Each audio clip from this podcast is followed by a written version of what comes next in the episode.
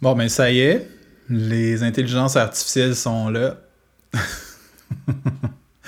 ben, ça fait un, bout qu'elles sont là, mais euh, je pense qu'il se passe pas une journée là, ces temps-ci euh, euh, sans qu'on apprenne une nouvelle euh, concernant euh, une technologie de pointe qui vient d'être déployée, annoncée au monde, ou une technologie qui existait déjà, mais dont les fonctionnalités deviennent toujours de plus en plus impressionnantes. Et puis, ben évidemment, ça soulève toutes sortes de peurs, euh, de terreur même.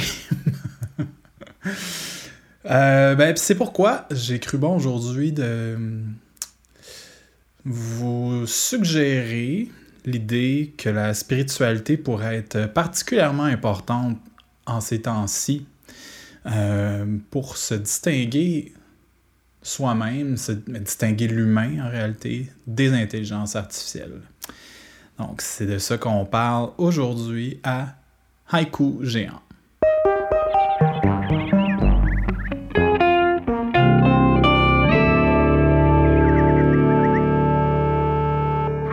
Bien sûr, j'ai euh, toutes sortes d'idées, euh, de thèmes à aborder dans Écoute Géant. Et puis, dans ma liste euh, de, thèmes, ben, j'avais inclus le thème de l'intelligence artificielle. Je ne l'avais pas mis en priorité. Par contre, là, avec tout ce qui se passe présentement, ça bouge à une vitesse folle. Et puis, avec toutes les craintes que ça suscite, j'ai décidé de mettre ça à l'avant-plan tout de suite en partant. Pourquoi? Parce que d'un point de vue spirituel, là, je ne donne pas les détails tout de suite, on va falloir patienter à la fin du, vidéo, mais euh, il m'apparaît que cette période et tout ce qu'elle implique est vraiment une période euh, exceptionnelle pour l'humain par rapport à comment il se définit, comment il s'observe. Et puis, j'espère en fait même vous donner une sorte de vertige un peu en, écoutant cet épisode-là. Pas, évidemment pas pour vous faire encore plus peur, mais plutôt euh, pour vous encourager à vraiment prendre ces questions-là pour vous-même, vous les approprier, puis vraiment les creuser pour vous-même. Qu'est-ce que c'est d'être un humain? Qu'est-ce que c'est de cohabiter avec ces, ces intelligences artificielles-là? Pour commencer, bon, on pourrait regarder de quoi on a peur exactement. Je vais y aller euh, assez rapidement. Là, je ne veux pas trop développer sur le sujet. Il y a déjà, ben déjà il, y a, beaucoup de contenu qui existe sur euh, les, menaces, entre guillemets, des, euh, de l'intelligence artificielle ou sans guillemets, comme, comme vous préférez. Et puis, ben, c'est pas le but du vidéo. Donc, je fais, je fais un petit survol rapide. Donc, déjà, on a peur de se faire tromper par rapport à l'information qu'on reçoit, par rapport euh, euh, aux arnaques sur Internet qui vont toujours être de plus en plus euh, pointues pour s'adresser à nous.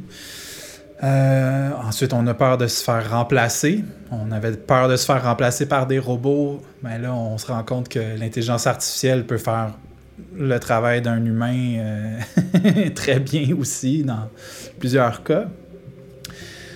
Euh, on a peur que ça affecte euh, nos rapports humains.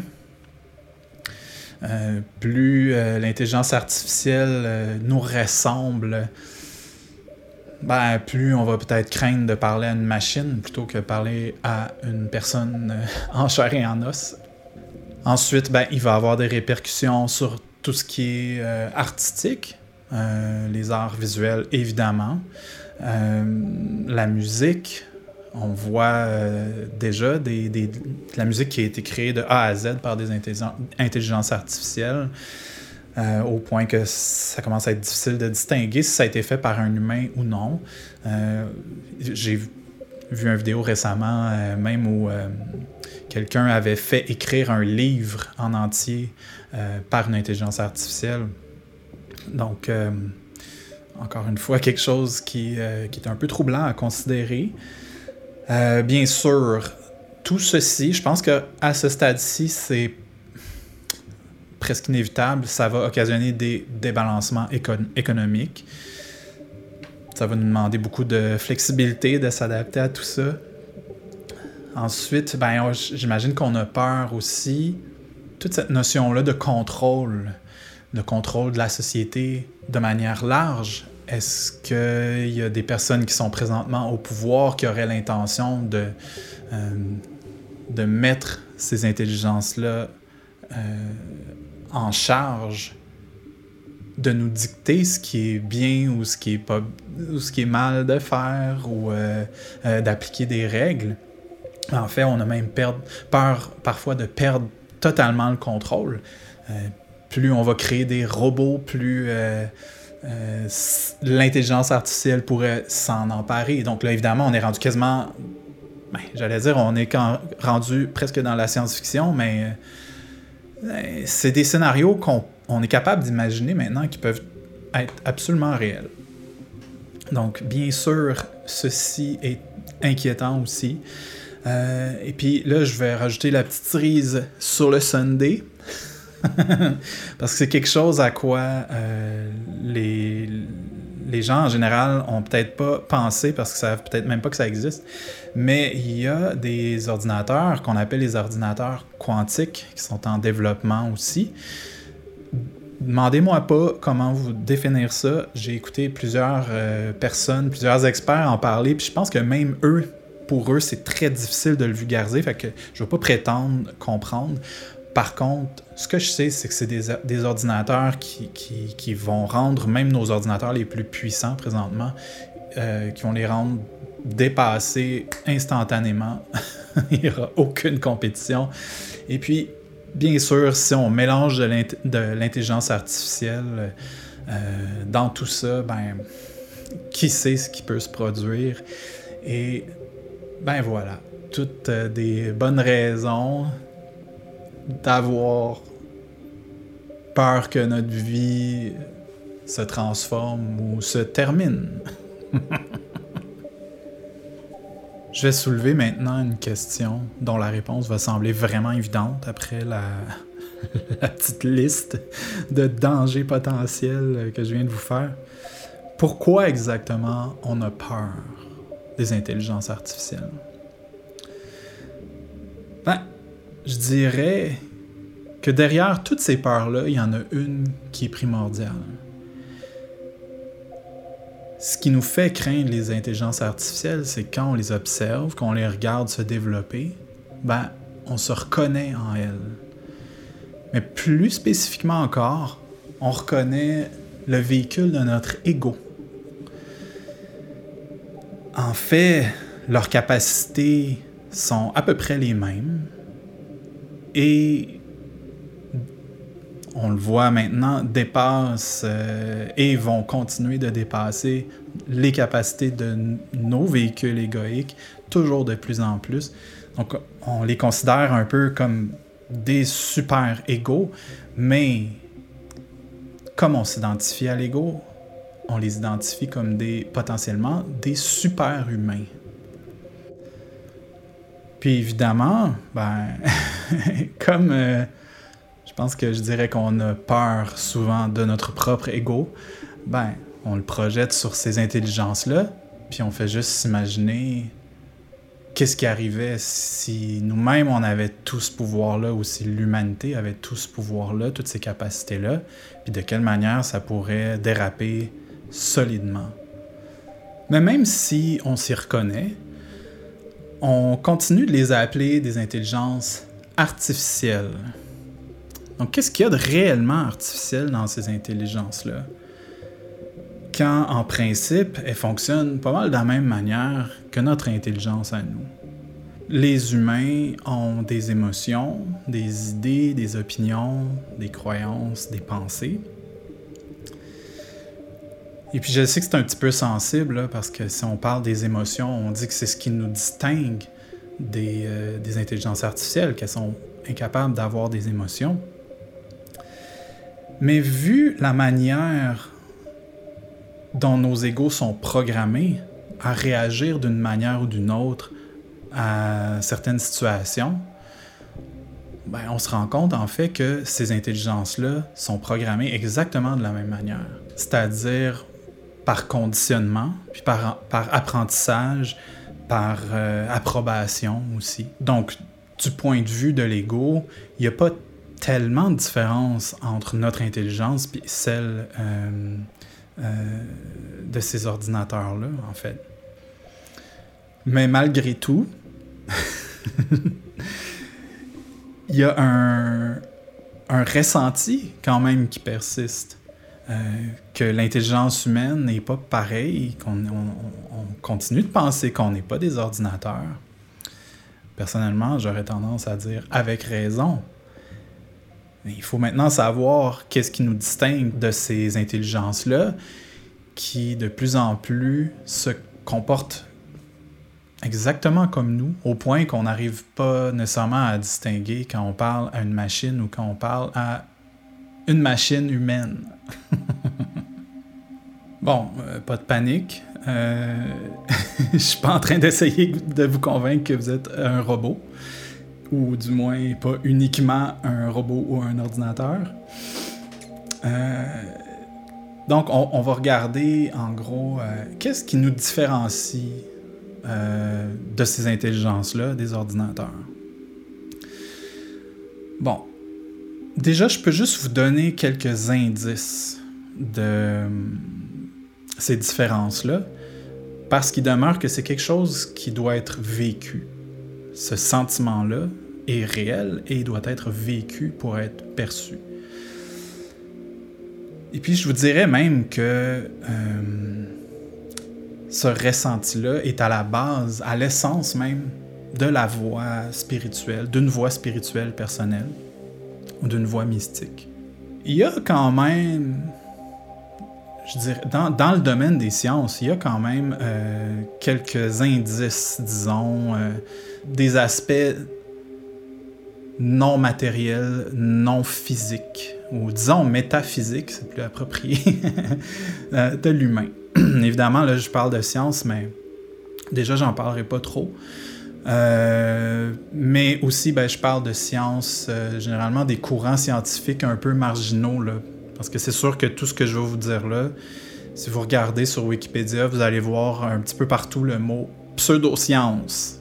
Donc, euh, libre à vous de, de, croire, euh, euh, de croire ou ne pas croire. Mais malgré tout, il y a quand même beaucoup de scientifiques depuis maintenant des, probablement des centaines d'années qui ont démontré au, moins l'existence des aspects métaphysiques de l'être humain. Donc, en gros, juste pour vous donner quelques exemples très très rapides, des exemples que je vous encourage à, à explorer, ben, il y a toutes les expériences qui ont été faites avec euh, les générateurs de nombres aléatoires, c'est-à-dire la, capacité de l'humain d'avoir une influence sur un processus euh, électronique. C'est probablement pas très bien expliqué, mais en tout cas.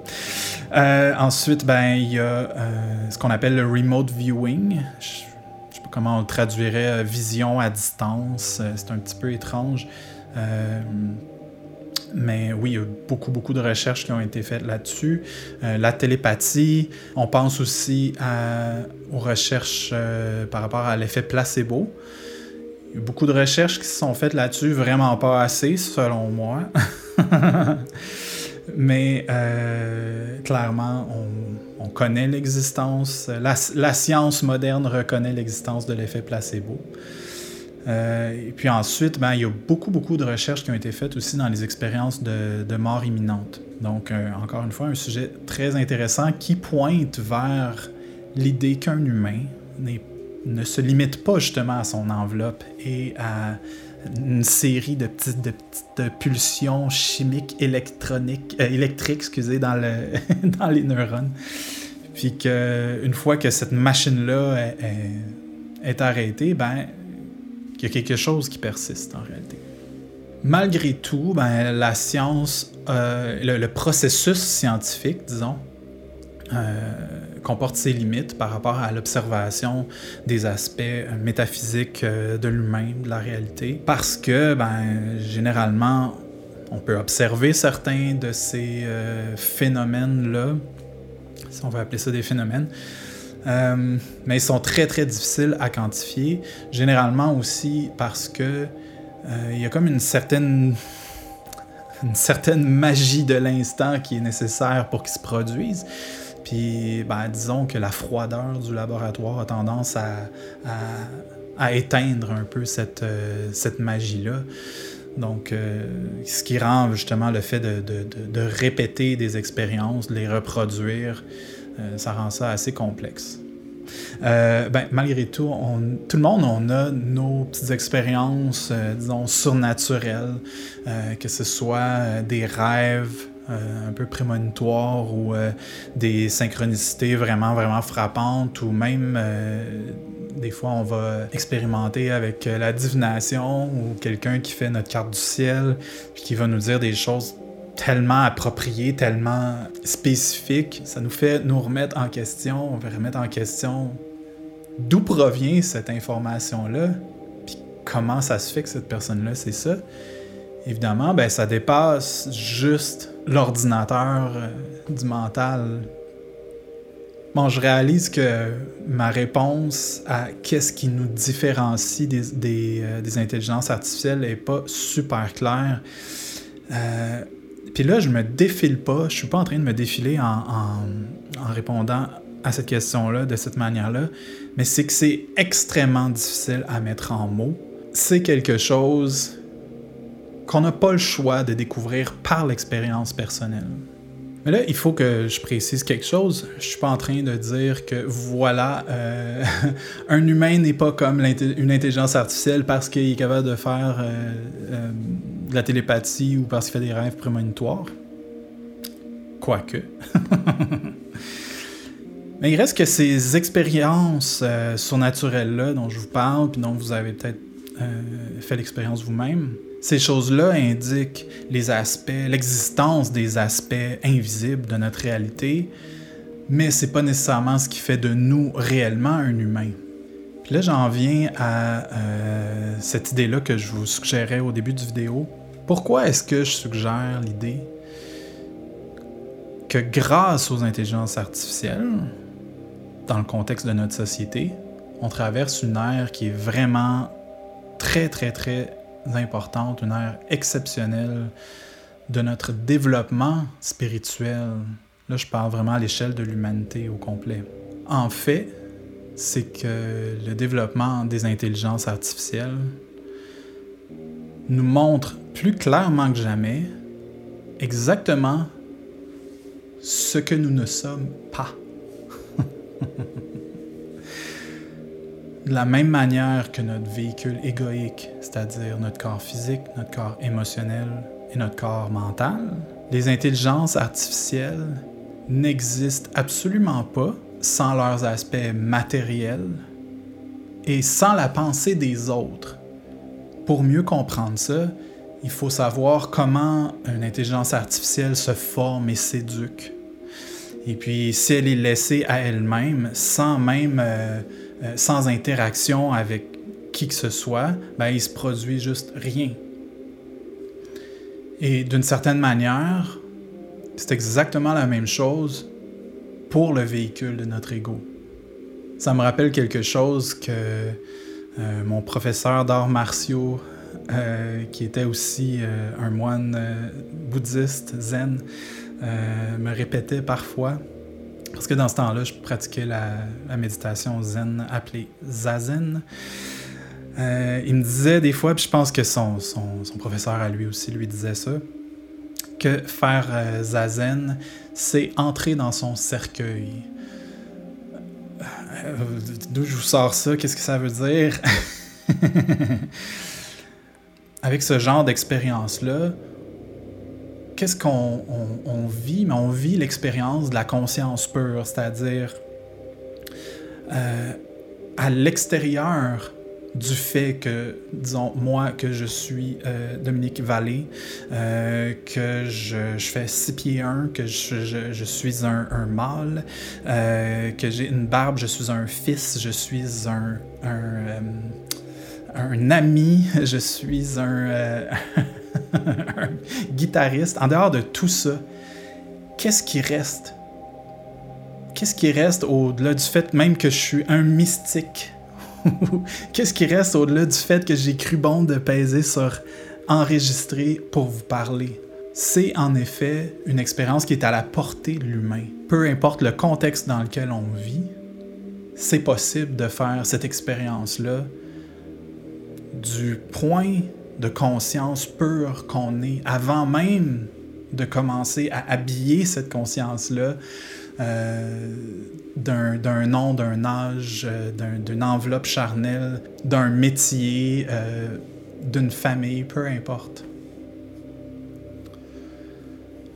Il m'arrive souvent de prendre une sorte de recul sur le monde dans lequel on vit, sur l'humanité, puis de regarder justement l'humanité comme étant une sorte de gros humain avec des milliards de petits mois à l'intérieur qui, qui, euh, qui s'obstinent, qui s'entretuent, qui s'aiment, euh, qui créent de la beauté, de la laideur, qui, qui, qui, créent, qui détruisent. Puis, ben, en gros, en fait, un humain gigantesque qui vit une expérience spirituelle à la base. Puis je me demande si cette personne-là, la personne de l'humanité, a pas, d'une certaine manière, décidé de créer le miroir que sont les intelligences artificielles pour se scruter un peu de la même manière qu'on peut se regarder soi-même dans un miroir, puis se poser la question, qui est-ce qui est en train de regarder?